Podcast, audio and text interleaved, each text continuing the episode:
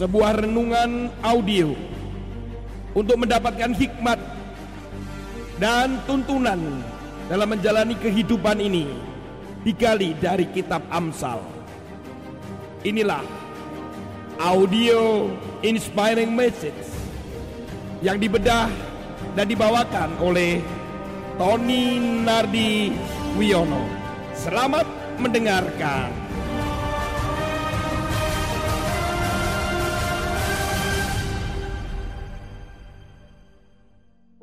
Shalom Bapak Ibu sekalian saudara kekasih di dalam Tuhan.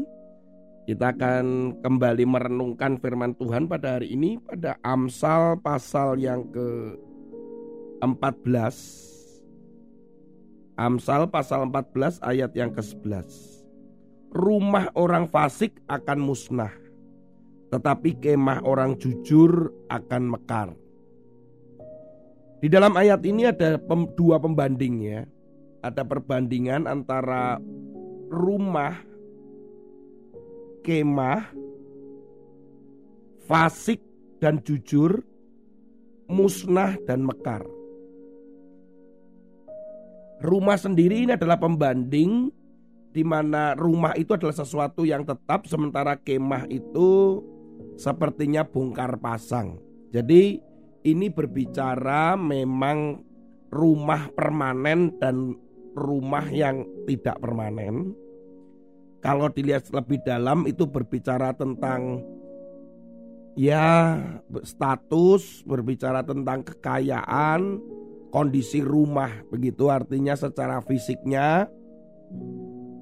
Sehingga katakan rumah orang fasik orang bebal ya, artinya ternyata rumah yang tampaknya bagus, gedung, tembok, tapi kok terjadi kemusnahan. Musnah itu bukan artinya runtuh ya saudara, tapi di dalam rumah yang bangunannya bagus itu loh. Suasana yang ada di dalam rumah yang tampaknya seperti sebuah gedung indah seperti istana. Suasananya di dalamnya seperti apa yaitu berbicara musnah. Musnah berbicara kekacauan, kehancuran, kematian dalam arti kegelapan begitu. Tetapi kemah orang jujur ini adalah orang benar, orang yang takut akan Tuhan, kok malah mekar.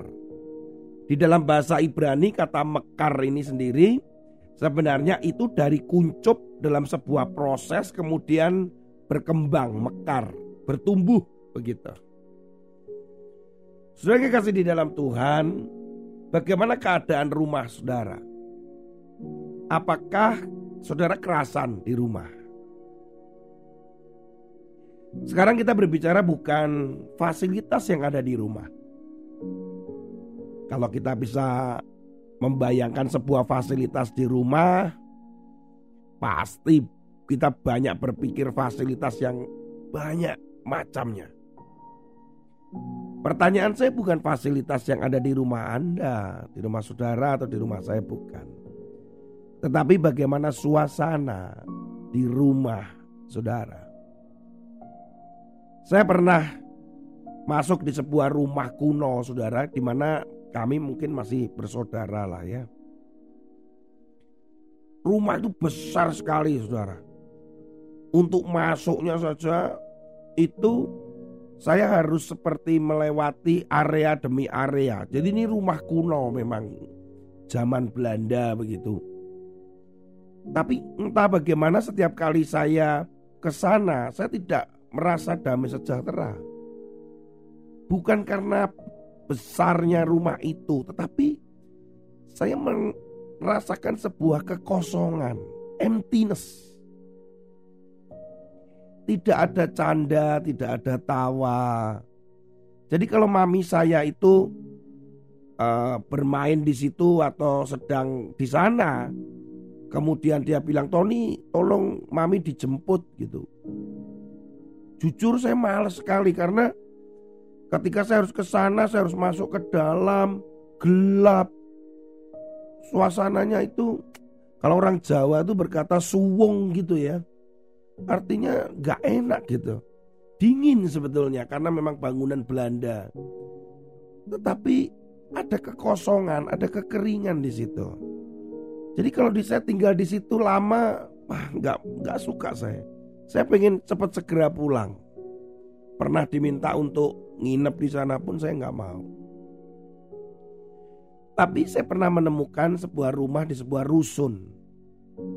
Di mana rusun ini kecil, tentu saudara tahu kecil sekali mungkin cuma satu dua kamar. Nah saat itu saya, istri saya dan anak saya sedang uh, pelayanan bersama di dalam persekutuan anak gitu. Rumahnya tidak banyak fasilitas, bahkan harus naik tangga dan sebagainya. Lorongnya aja juga gelap loh sebenarnya.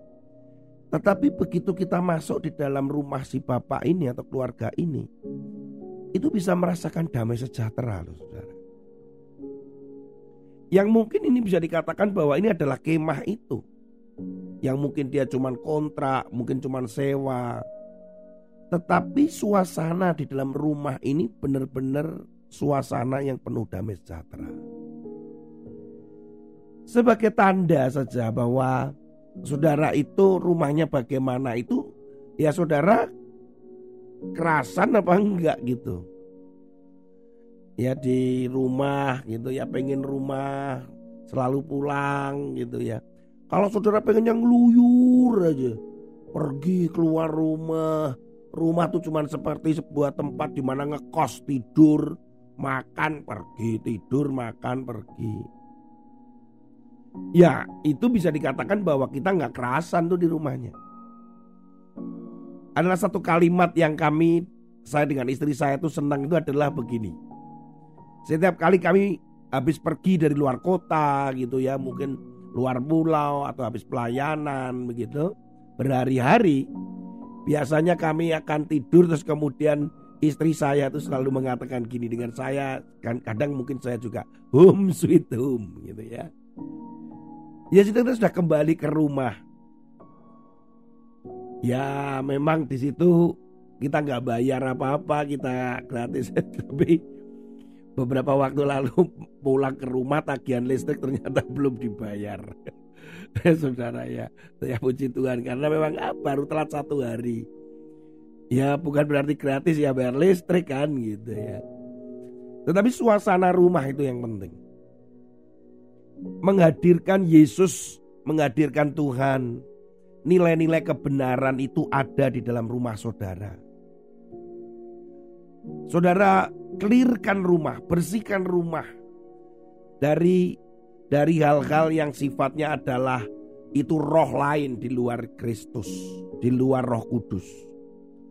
Mungkin kita menyimpan sesuatu yang itu adalah sesaji, jimat, bisa saja dalam bentuk tulisan, atau mungkin di dalam bentuk cermin atau bentuk harimau menggigit pisau atau ada buntelan merah lah yang begitu atau pernah meletakkan apa menanam apa di uh, apa namanya kuda-kuda dari atau pondasi daripada rumah atau menanam sesuatu di dalam rumah dulunya. Saudara rumah kita harus bersih.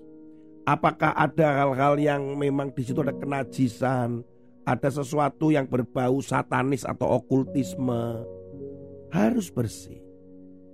Karena semuanya bermula dari rumah ini. Kemudian apa yang berlaku, rule apa yang ada di dalam rumah saudara dan saya? Firman Tuhan yang adalah kebenaran itukah?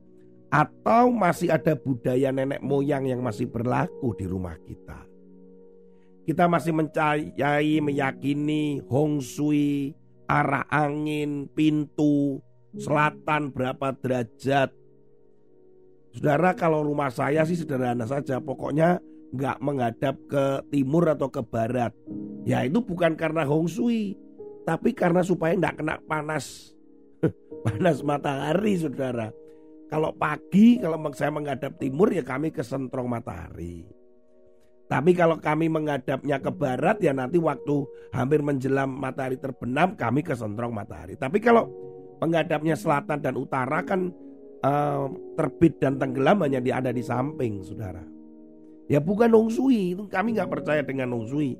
Mau kamar mau tiga, mau apa mau eh, saya nggak percaya nggak boleh berjajar jumlah tangga harus ganjil kemudian uh, jendela jumlahnya berapa kami nggak pernah percaya itu ya ada pikiran-pikiran secara arsitek atau apa pun pernah dikatakan ada logikanya tapi sudahlah mau tusuk sate mau sate kambing mau sate ayam mau tusuk gigi saya nggak ada masalah yang penting adalah Yesus ada di rumah kita. Yesus ada di rumah saya, Yesus ada di rumah saudara. Dan yang berlaku adalah kebenaran firman Tuhan. Aturan yang berlaku adalah kebenaran firman Tuhan. Itu berbicara kasih, itu berbicara tentang kejujuran, integritas, disiplin, belas kasihan, saling mendukung. Di situ itu yang penting. Sehingga dikatakan bahwa kemah orang jujur itu akan mekar. Maka dikatakan bahwa walaupun kontrak, walaupun masih sewa, walaupun masih kos, walaupun nyicilnya belum lunas, tetapi tetap suasana di dalam rumah itu mekar, ada pertumbuhan. Mekar itu bunga itu wangi. Karena Yesus ada di dalam keluarga saudara. Saya ingat kata-kata atau lagu waktu sekolah minggu yang kadang masih dinyanyikan sampai hari ini. Yesus di dalam rumahku, senang-senanglah. Yesus di dalam rumahku, senang-senanglah begitu. Itu kan kalau Yesus ada di dalam rumah saudara, maka ada sukacita, ada senang. Saudara kekasih di dalam Tuhan.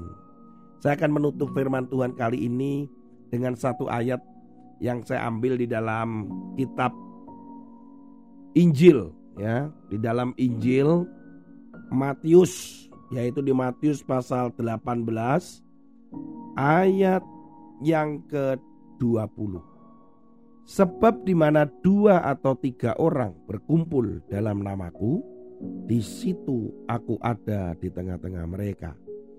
Jadi saudara kasih dalam Tuhan, kalau Yesus itu kita sedang berkumpul, kita hidup rukun, perhatikan baik nilai-nilai kebenaran itu juga salah satunya hidup rukun.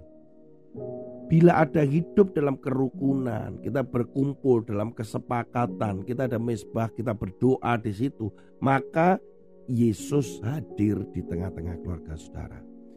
Di situlah letaknya ketika kita ada di dalam sebuah rumah, nggak peduli itu gedung, nggak peduli itu kemah, tetapi yang ada adalah Kristus Yesus di tengah-tengah kita. Di situlah ada sukacita, kebahagiaan. Dan saudara akan kerasan di situ. Jangan eh, tunda-tunda lagi.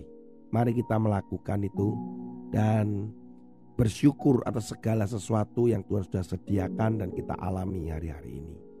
Tuhan Yesus memberkati saudara. Haleluya. Amin.